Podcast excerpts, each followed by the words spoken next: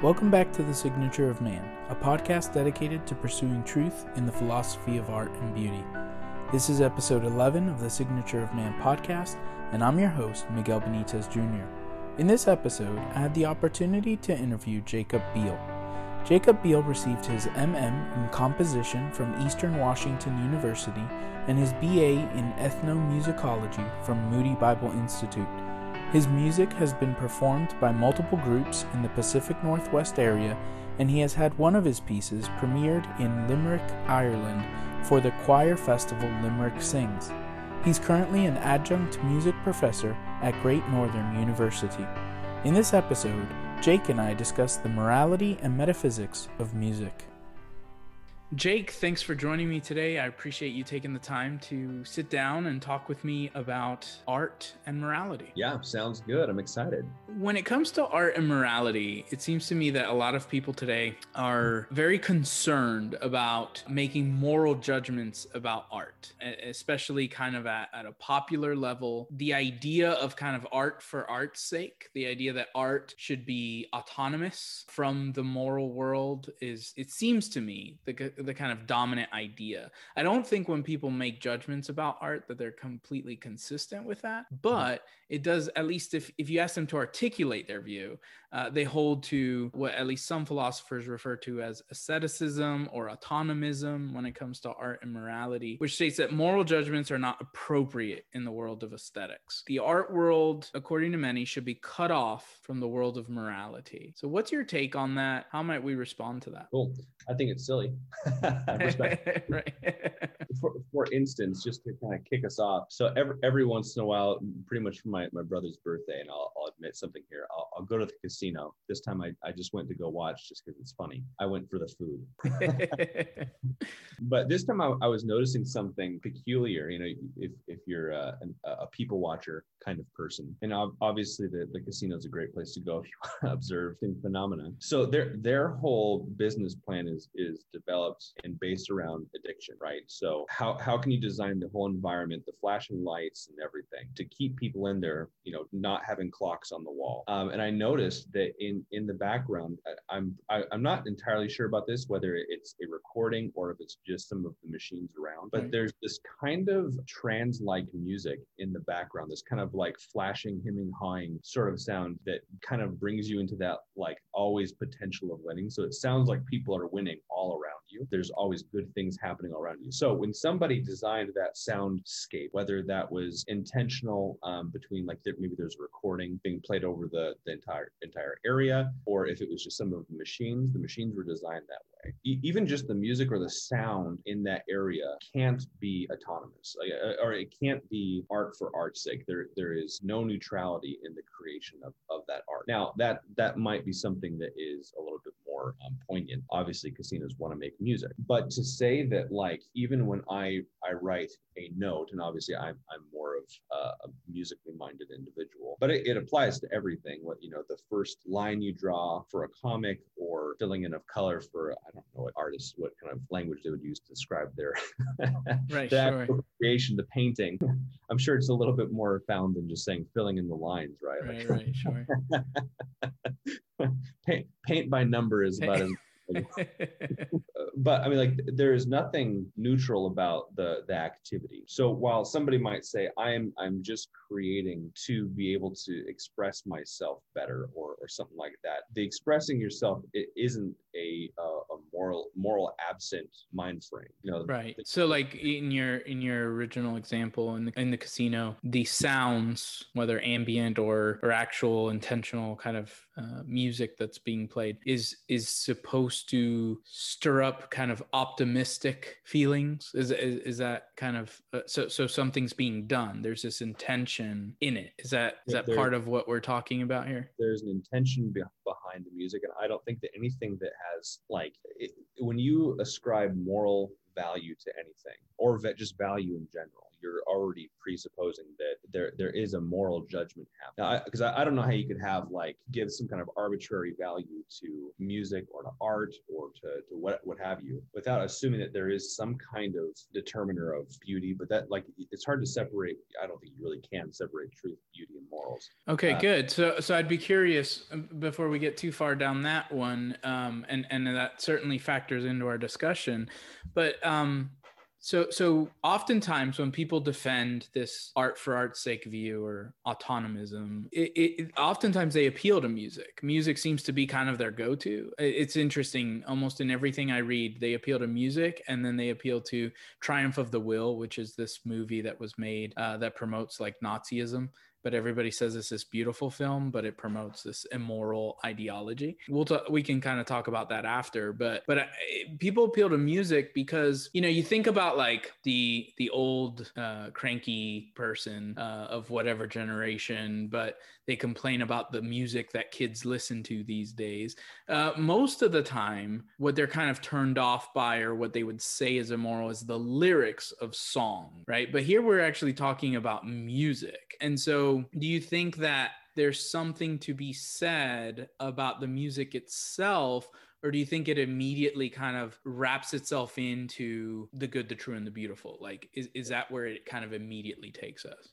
I, I will say I, I don't think that inherently a sound can be good or bad just okay. like a word can't be good or bad. Right. But part of it the the intention of the individual making the thing can be so, and I, I, do think that that this would, and I'll, I'll, get into this a little bit later. I think that there are degrees of beauty, and so like when we look at a a chant, say, say not even a, a Western chant, say a, a, a Mongolian chant, something like that, very something that's just very monotone. Right. Um, I think that there is beauty in that, but I I think that it, it's a very bare beauty that's not necessarily intended by the things that you can you can call objectively be- beautiful. And and again I, I, would i would go the direction that if something is called beautiful or or good or true lovely by god almighty then i i would say well then then that thing must be beautiful. Um that's that's you should agree with him Yes, if if God has declared something beautiful,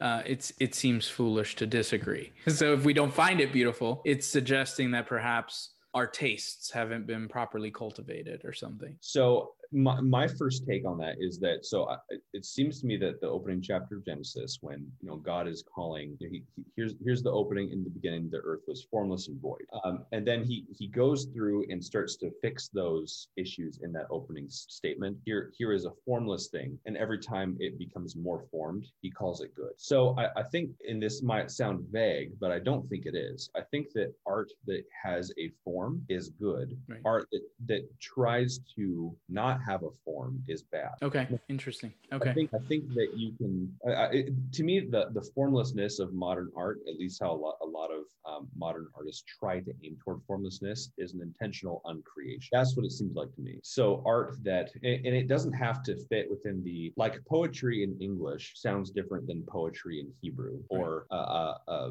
Japanese poetry, you know, and sure. all of them can be. Beautiful. There's room for cultural conventions within. Right. There, yeah, there is room for cultural. Yeah. But I, and I think that we, in, in our, our modern mind, we have an issue with there being rules. But the the box is actually what creates like a, a an ability to be a skilled uh, laborer in a craft. Because if, if you think about like, I mean, to me, I, I, I find John Cage interesting. For, right. for, those that have not listened to his music, um, it's uh, it is creative. I, I don't particularly find his piece of silent music like he just literally wrote how many measures. The 433. Yeah, yeah. 433. I think that's that's an attempt of un, uncreation. But his his other pieces now they're they're percussive, so there there is an element of, of beauty there that is attempting at form, but it's it's still like he he wrote with like uh, depending on the piece, he would write things with using dice. So he would take out dice, roll them, and then he would associate a number value to a, a note and rhythmic value, which, which seems kind of, kind of odd. Like he's he's he's approaching his music in a way that he wouldn't approach anything else in life. So he would he uh, had some major dietary restrictions, and he would have to eat you know mushrooms, and so he would basically learn how to grow his own mushroom. Right. and and and noted, and I can't remember where I saw this. Maybe maybe we, we were talking about this, but so essentially he said that it's it's funny my philosophy of music, and he was he was a Buddhist or atheistic Buddhist. Uh, my philosophy of music is vastly different than than what I need to be for my diet. Mm. Because if, if I approach my diet in the same way that I approach my philosophy, I'd be dead. Yeah, that's interesting. So a couple things have come to mind um, as as you've kind of laid that out. Uh, one is, um, if I'm hearing you correctly, it reminds me of both Augustine and Aquinas that kind of touch on this, in that they would want to say, insofar as something exists it contains beauty. So everything's really on a spectrum. So even the things that we may have a difficult time finding any beauty in do have some beauty just in the fact that they are something that is real, something that is true, something that so so there's some level of beauty. But obviously what we're talking about is this spectrum, which also allows to say that some things are far more beautiful uh, while other things have you know a lack of beauty or an absence of beauty. And I, I, would go as far as to say like so i, I believe strongly in, in the the meta narrative of scripture. So that that includes saying things like any any sort of disaster or um you know the killing of uriah with with david. I think that that is beautiful in the sense that it is part of the grander story or the crucifixion is is beautiful though it is also the most devastating and, and horrible event in history. The tension you know uh, when, when you listen to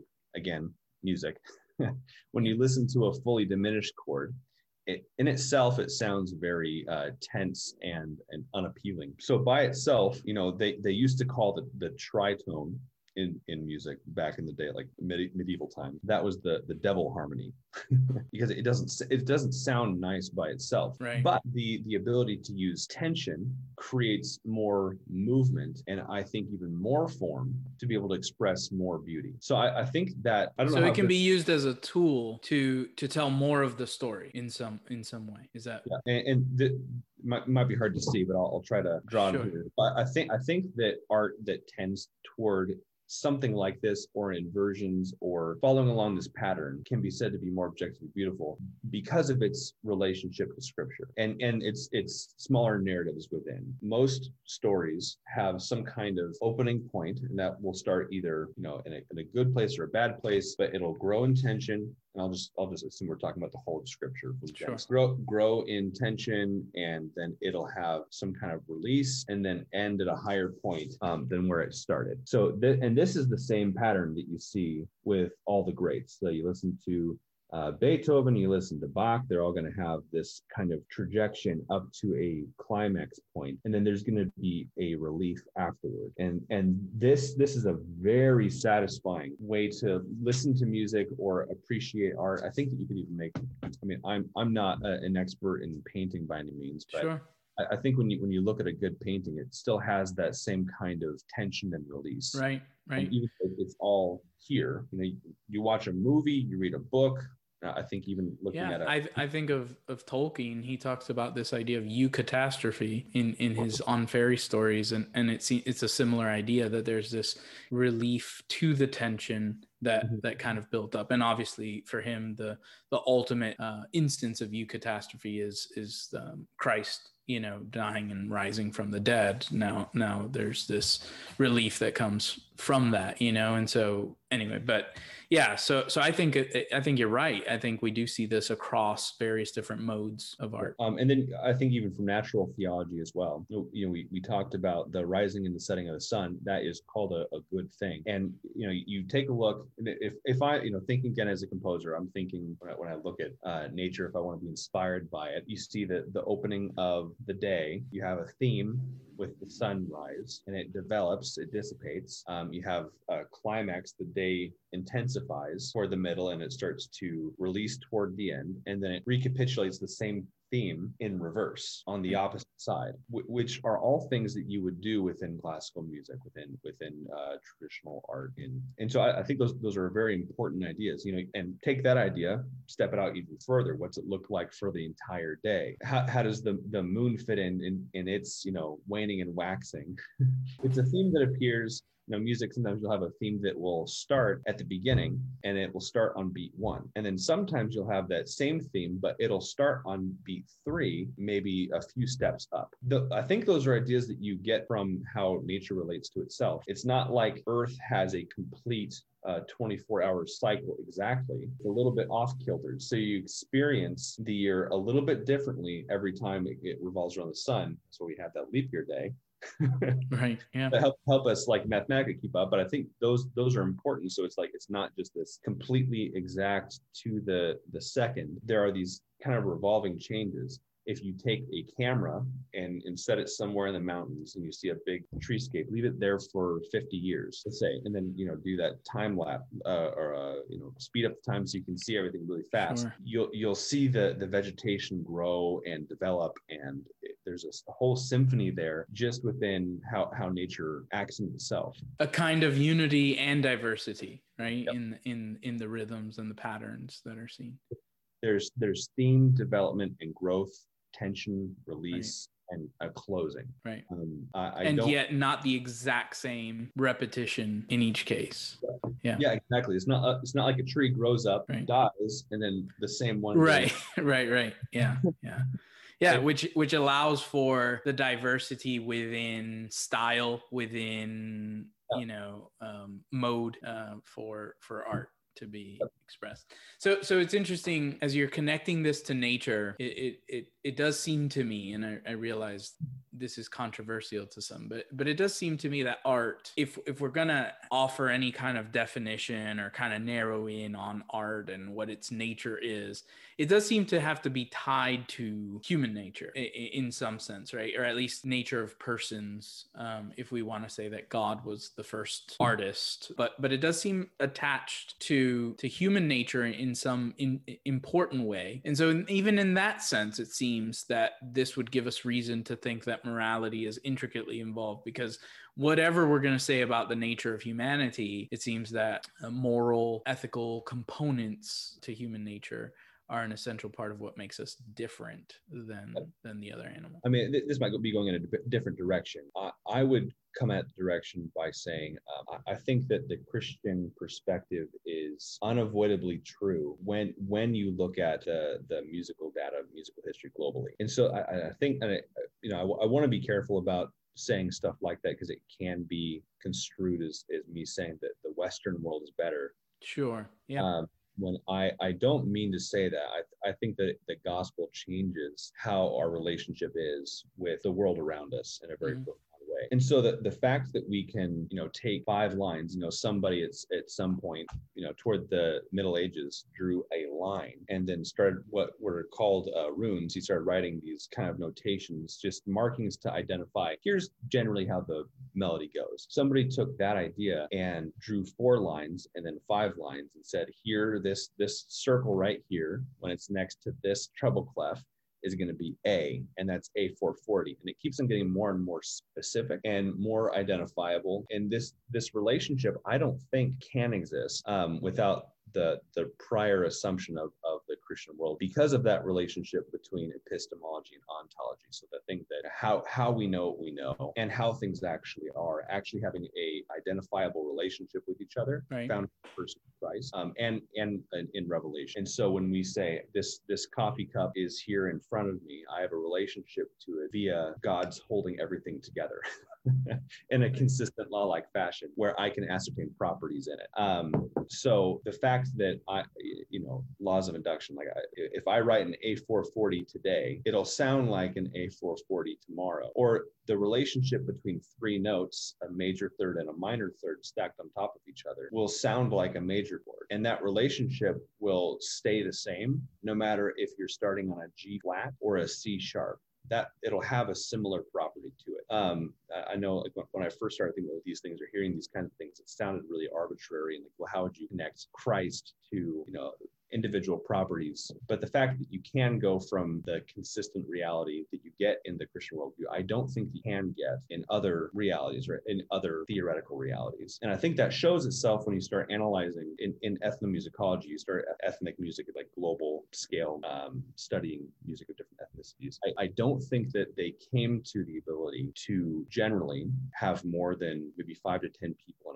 playing music and that's being generous to the, the Western world having not just a single melody line that everyone is following, maybe an instrument playing the same thing in the background, but we're talking 15, 20 parts played by 100 people. How, do, how why is there that big of a difference? And I, I really think it has to do with the, the Christian worldview. That's really interesting. Now, so you're you're trained in this, and and I know very little about music, so I don't know. Yeah, I I really have no idea what the answer to this is. So if I'm hearing you correctly, when we're talking about notes, um, obviously they they're described a certain way. Certain word tokens are used to describe them, but at least in their essence what you're saying is those things are discovered they're not invented. Is that is that fair? So and that's an important point too. Yeah. I, I, don't i don't think that western music in the way that it stands is is invented more or less. There are aspects of it like grammatical variations um, right. that can be changed. Like i don't write with the same stylistic inflections of someone from the 1700s right. But i'm taking the same concepts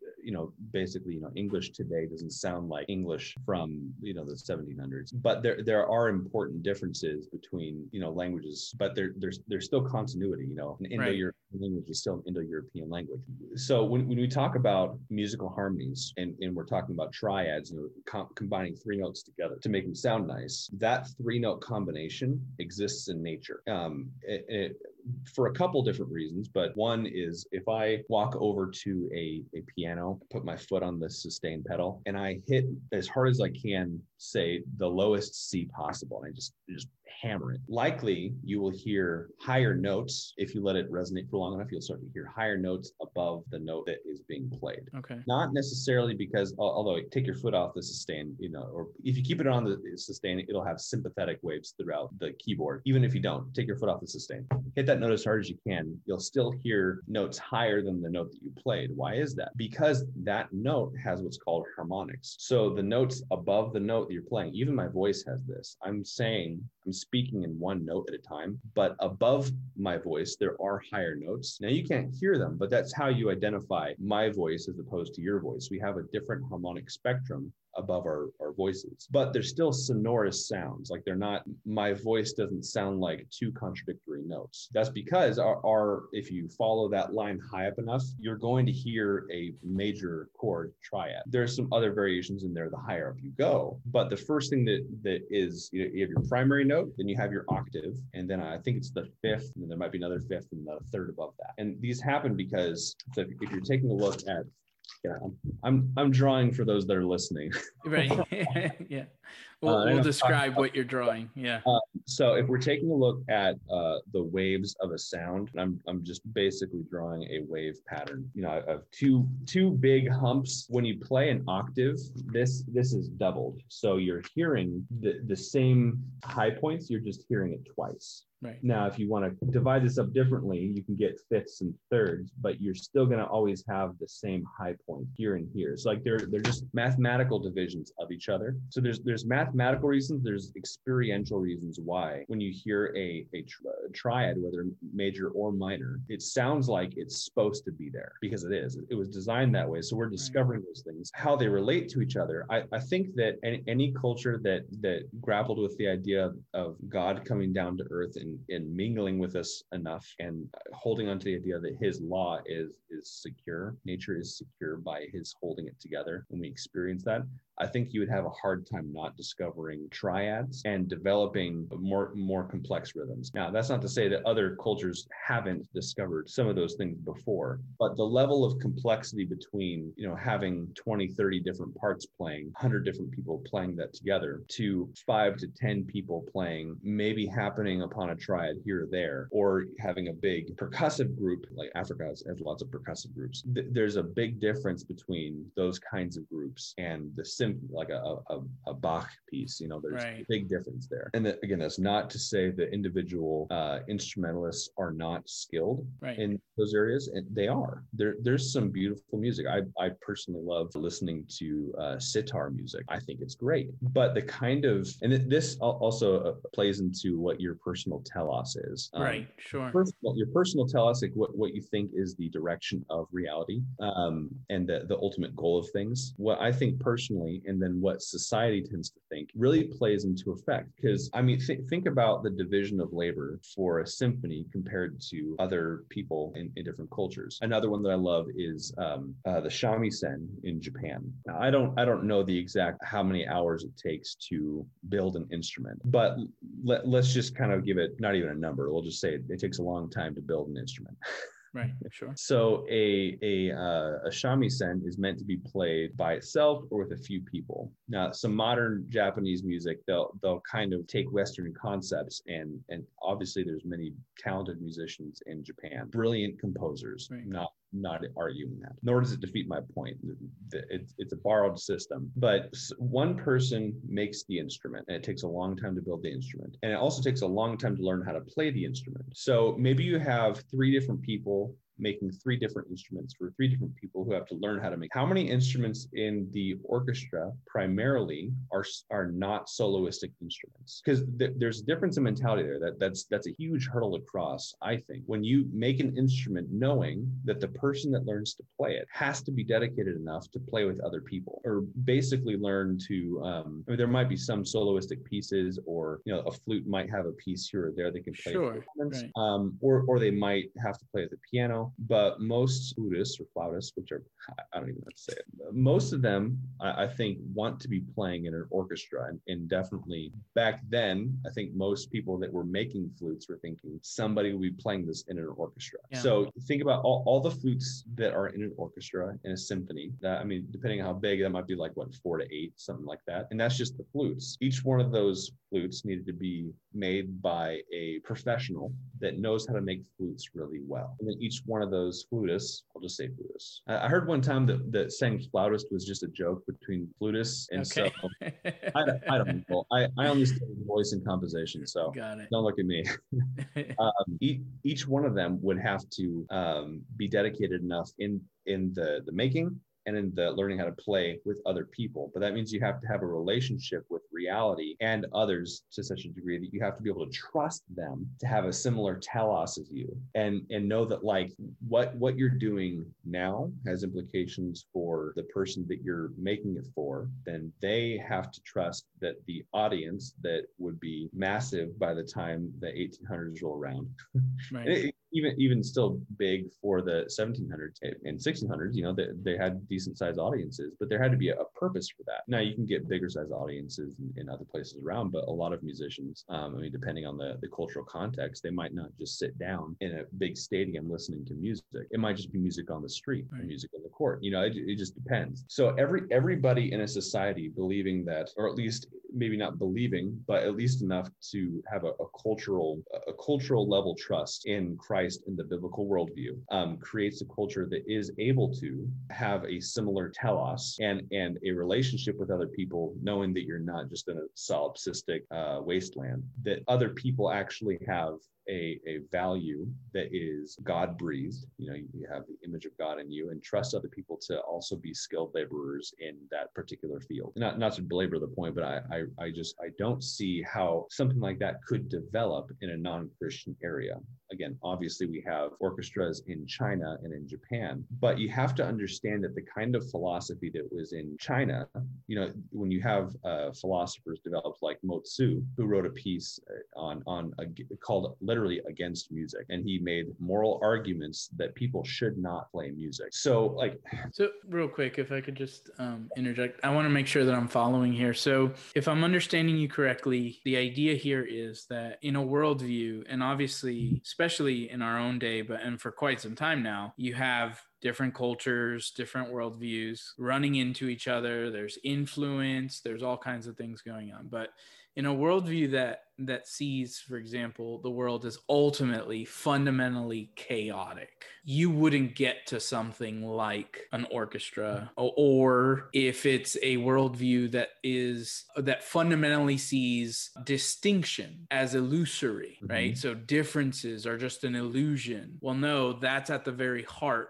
of an orchestra that there are these distinct things that are happening simultaneously and in harmony. So so those worldviews and others like that we could go down the list, right? Mm-hmm. Would would lack the foundations to bring about something like an orchestra. Let's talk about that. So I think you're you're alluding to the problem of the one of the many. Yeah. Um, so I think again Christianity ha- has an answer in ultimate reality. The, the Trinity does provide us the the preconditions necessary for understanding that there are there's unity and distinction between particulars. Now, if we look at uh, something like Islam, where it's a it's a dualistic system with a large emphasis on the the unity and oneness, the primariness of God, but there not being a real connection between, like not something that you're able to ascertain as an individual, going from our reality to the ultimate reality, God being totally unrelatable, and that that's not not me trying to poke fun at them. That's that's like a sure. Uh, it's it's a it's a more yeah like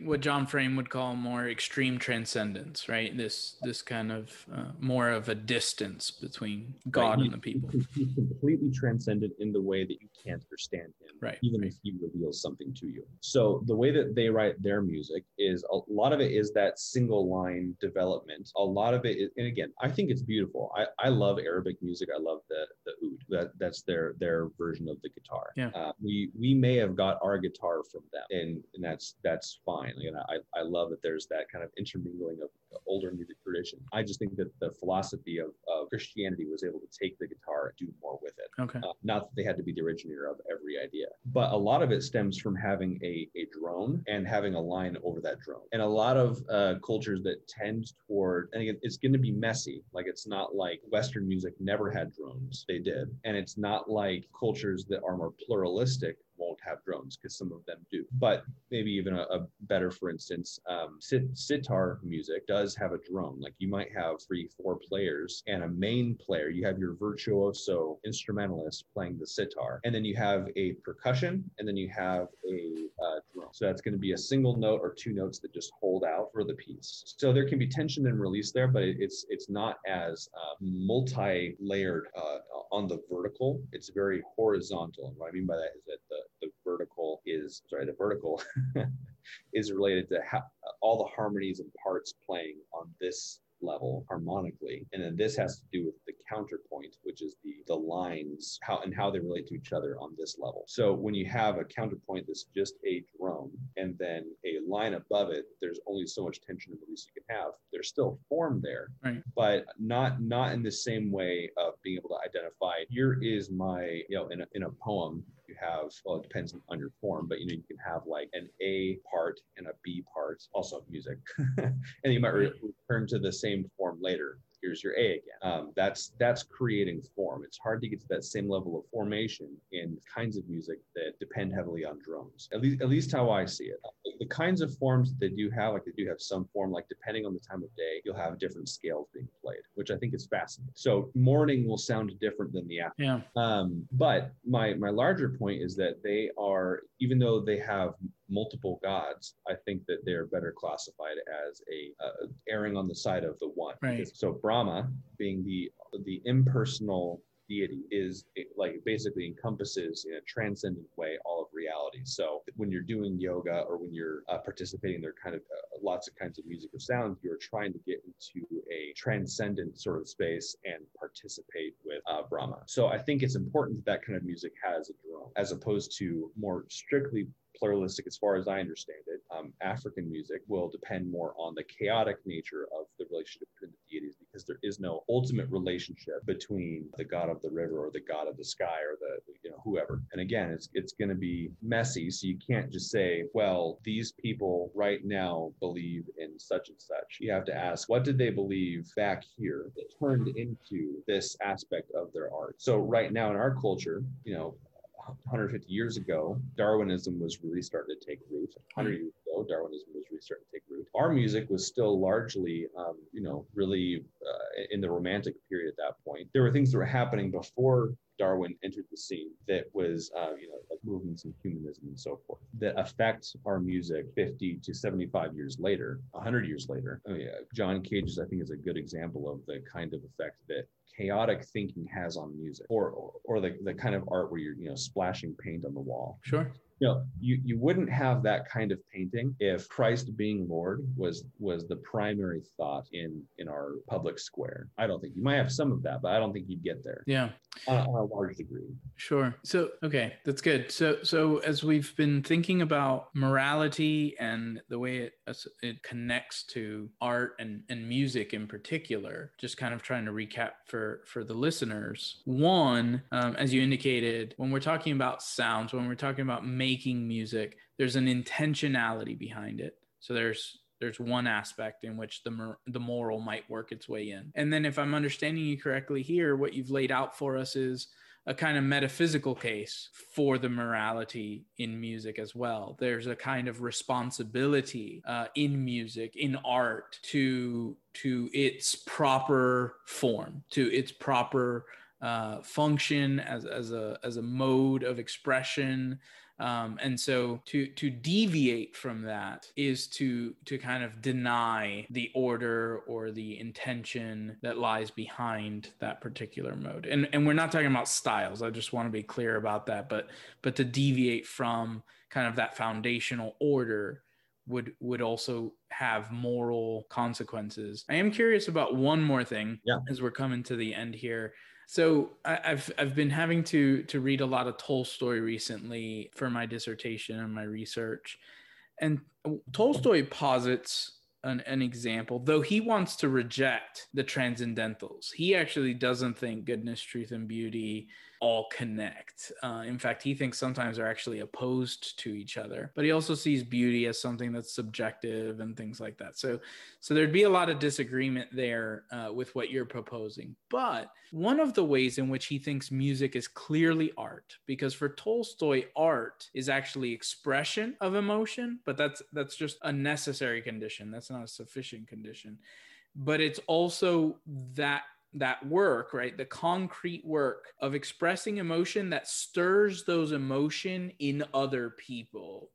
And so I'm wondering as we're thinking through this, would you agree then, at least with this element of Tolstoy, that not only is it the intention of the musician, not only is it the metaphysics of music, but then also how that music goes on to make others feel that has a moral component? Or do you think at that point it's kind of, we can't really say one way or another? Because how, mm-hmm. how do you, you know, how do you necessarily control how others are feeling, right? Yeah, I, I would separate the how people feel and interpret something mm-hmm. to the the objective beauty of the thing. Okay. So I, I don't I don't think it matters one way or the other if somebody thinks like somebody I think the the Bible is objectively beautiful. Somebody can look at the Bible and think it, it's not. sure. But that that's regardless. I mean, if if we if we operate based on the presumption that God gets to make the definitions and determinations ultimately, then it being objectively beautiful ha- has more to do with, um, you know, if I don't appreciate something that is beautiful, then it has to do with a moral feeling on my part. But would I, you say that the the artist's skill right? So a skilled artist would perhaps be better at conveying the beauty of, of a particular work than someone else, right? So so for example, we could say yeah, this musician or this poet or this writer or this painter has included many beautiful elements, but their arrangement ended up kind of undercutting some of the beauty that they had made. Where a more skilled artist is is putting the beauty in a in a more holistic way before us so that it's easier to mm-hmm. experience or or to appreciate. Yeah sure. I think, I think it's a great way to put it. I mean i i think that it it definitely plays into the skill of a particular artist. But I mean, like it, it can't. Uh, food might be a good example. I mean, I'm, I'm not I'm, at this point. I'm not sure how I'd make a, a, case for food being objectively beautiful or not. I mean, sure. that's, that's something I haven't put a lot of thought into it right. at this point. but I mean, a, a skilled cook is going to be able to take a whatever ingredient. Know? Maybe you can, uh, I'll, I'll, go that, that direction different time. Uh, you know, whatever ingredient and be able to present it in a way that most people might find appealing, but not necessarily everybody will. And I, I think that's that's fine. It's it's kind of irrelevant. I, I think. Okay. Um, I'm I'm curious about Tolstoy, I mean, maybe just anybody that that says stuff like that. It seems like even his his judgment on that is depending on on moral moral and and beauty judgments to be able to to defend that position of truth. He would say definitely moral. And so for him, morality and truth are oftentimes tied together. Where he doesn't think that they're tied together is beauty, because he reduces beauty to pleasure. So beauty is just what pleases us. That's literally how he defines beauty. Beauty is what pleases us. And he says, and anyone who tries to offer a different definition, and this is where I depart from Tolstoy. I really appreciate Tolstoy because he's at least really trying to get at some things are art, some things aren't art. How do we sort that out? And then how does morality play into what art is? So so I have an appreciation for Tolstoy in that he's at least rejecting a lot of the the subjectivism that is seen in in some aspects of the philosophy of art, but he's certainly embracing a kind of subjectivism in the way that he sees beauty. Um, and he's like, and anyone else who tries to make some kind of metaphysical case of beauty is just kind of you know he, he doesn't have a lot of patience for it. He he just doesn't think it works. So if if so in that case, right, if you grant his definition of beauty, which I think you and I wouldn't do, but if you do, then we could see where what pleases us as far as just bringing pleasure may be distinct from that which is good for us. And so we can we can understand at that point. So so yeah he he wants to eh, so i don't think he would reject goodness and truth being connected but but he would reject beauty somehow participating in that. Oh, fascinating.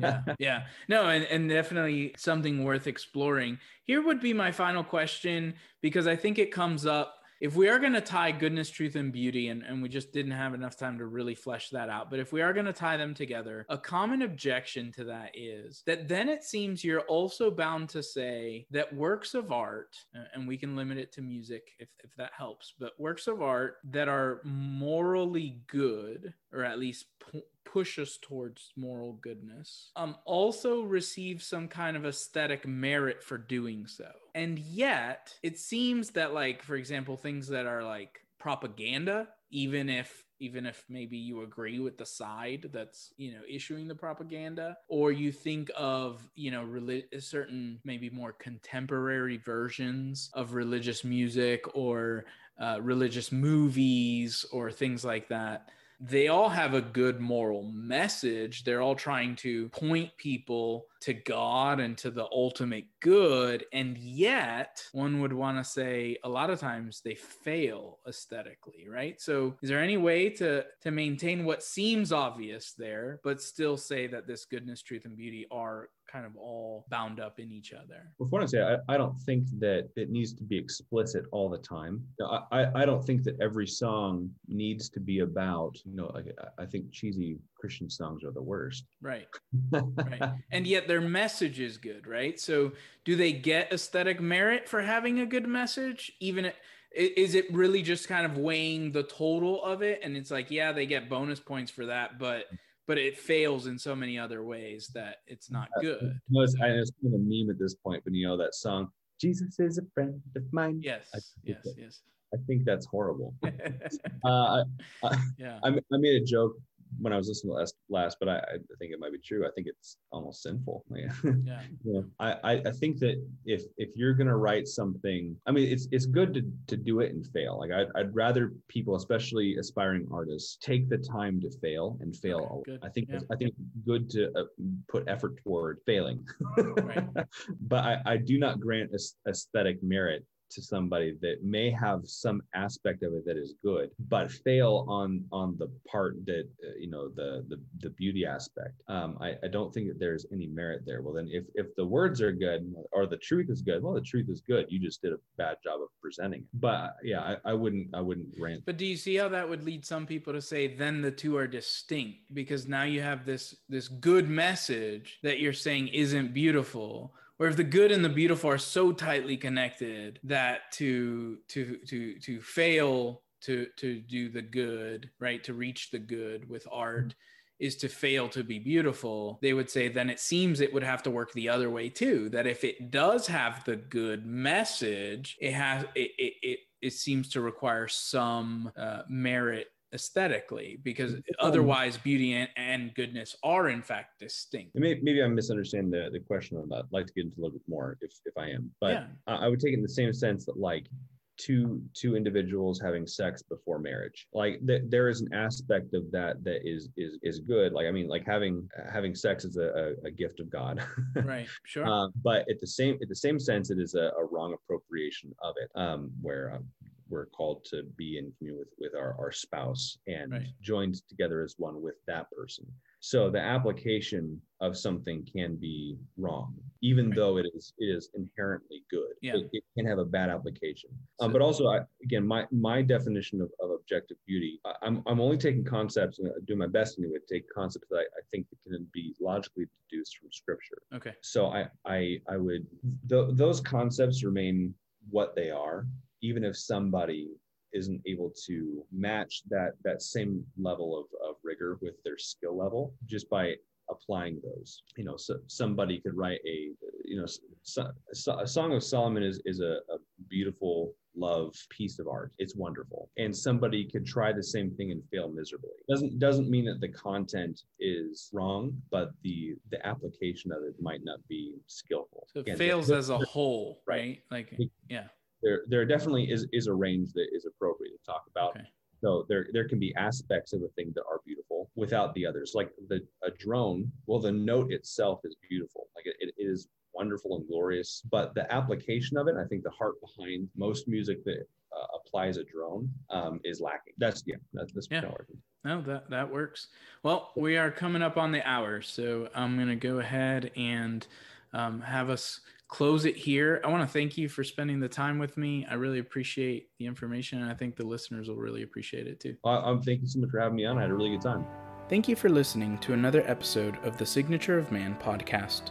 Please be sure to subscribe to the podcast if you haven't already, leave a review, and share it out on social media. You can also email any comments or questions to thesignatureofman at gmail.com.